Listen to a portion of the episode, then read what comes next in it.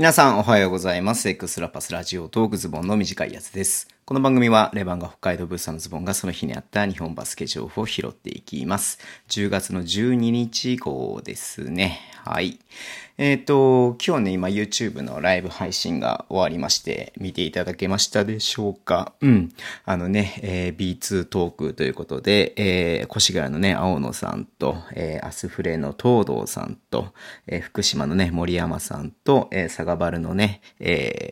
安田さん。とね、豪華すぎるね、ゲストをお招きしてお話しさせていただきましたけれども、いや、実際ね、僕はほとんど喋らないで、皆さんが話してるのをね、うんうんと聞いていたんですけれども、いやー、ありがたいっすよね、本当に。僕みたいなね、人間がやっている YouTube にね、いやもうほんとバスケしかし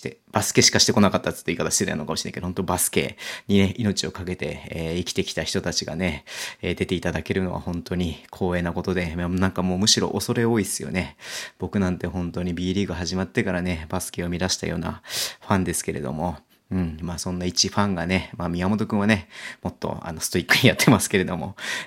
そんな感じの僕なんかとね、お話がさせていただける、機会をね、いただけるなんて本当に光栄なことですし、ありがたいことですし、恐れ多いことだなって思いながらいつも、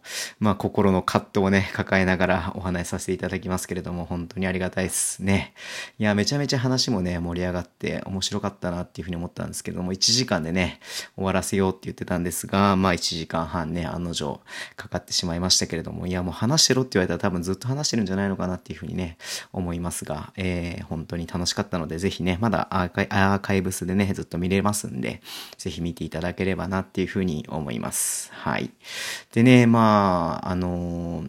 えば本当にでもね、この間越谷の試合見に行ったりとか、うん、したりとかね、してますんで、今年はね、B1、ちょっと近所っていうのもね、正直あるんですけど、B1 の試合よりも B2 の試合をね、見に行く機会も増えていくんじゃないのかなっていうふうに思いますし、来週ね、月曜日と火曜日で、福島ホームで、アスフレとね、試合をするっていうことで、直接対決なんでね、お二人ともそれぞれの外国籍がね、準備ができてるのかどうかっていうことをすごくお互い気にしてましたけれどもね、うん。ちょっと僕もそこをね、火曜日ね、ちょっと行けるかなっていう感じがするので、うん。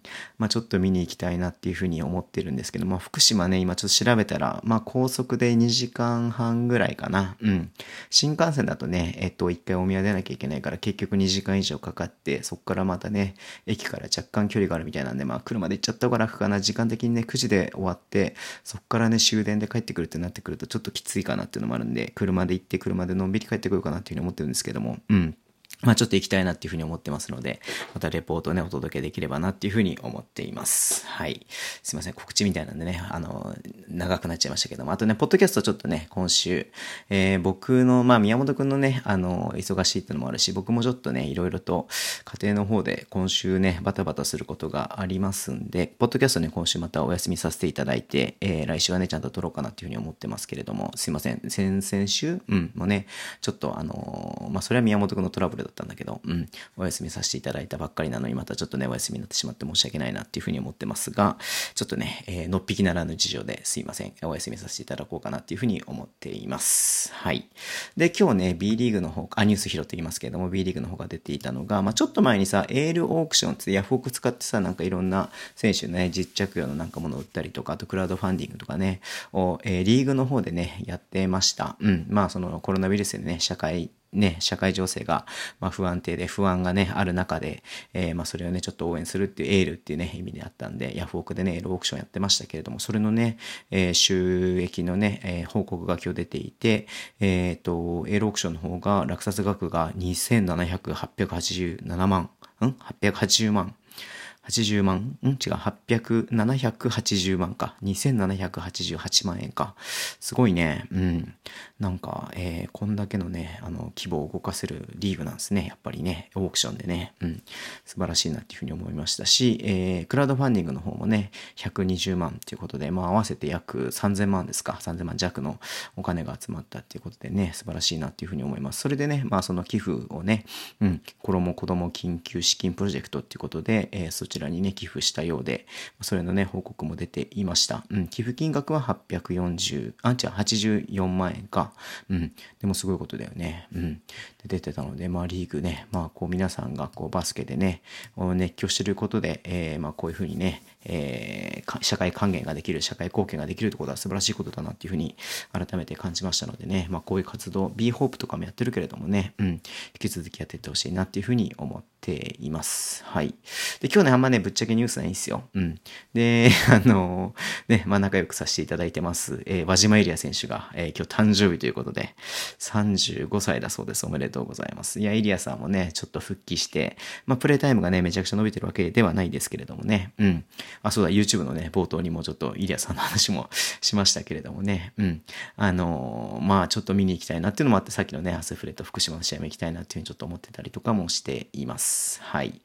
で、それでね、イリアさん35歳もそうなんですけど、稲見くんって言っても、わからない人はもしかしたらわかんないかもしれないですけど、もともとね、北海道出身で、レバンガのね、マネージャーをやっていて、で、昨シーズンの前か、うん、18、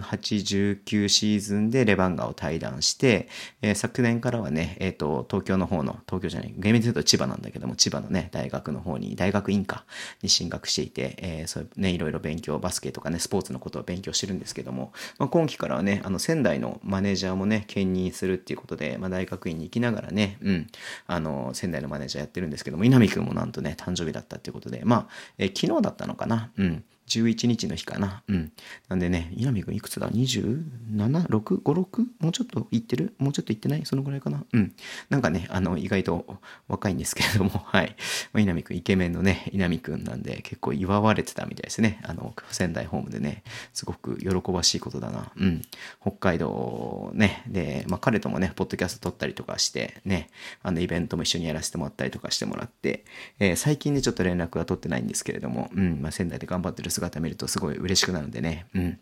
よかったなっていうふうに思っています。はい。今日ね、本当ニュースないんで、ちょっと NBA の話したいなっていうふうに思っていて、レイカーズが、皆さん知ってると思いますけども、17回目の優勝ね、今日、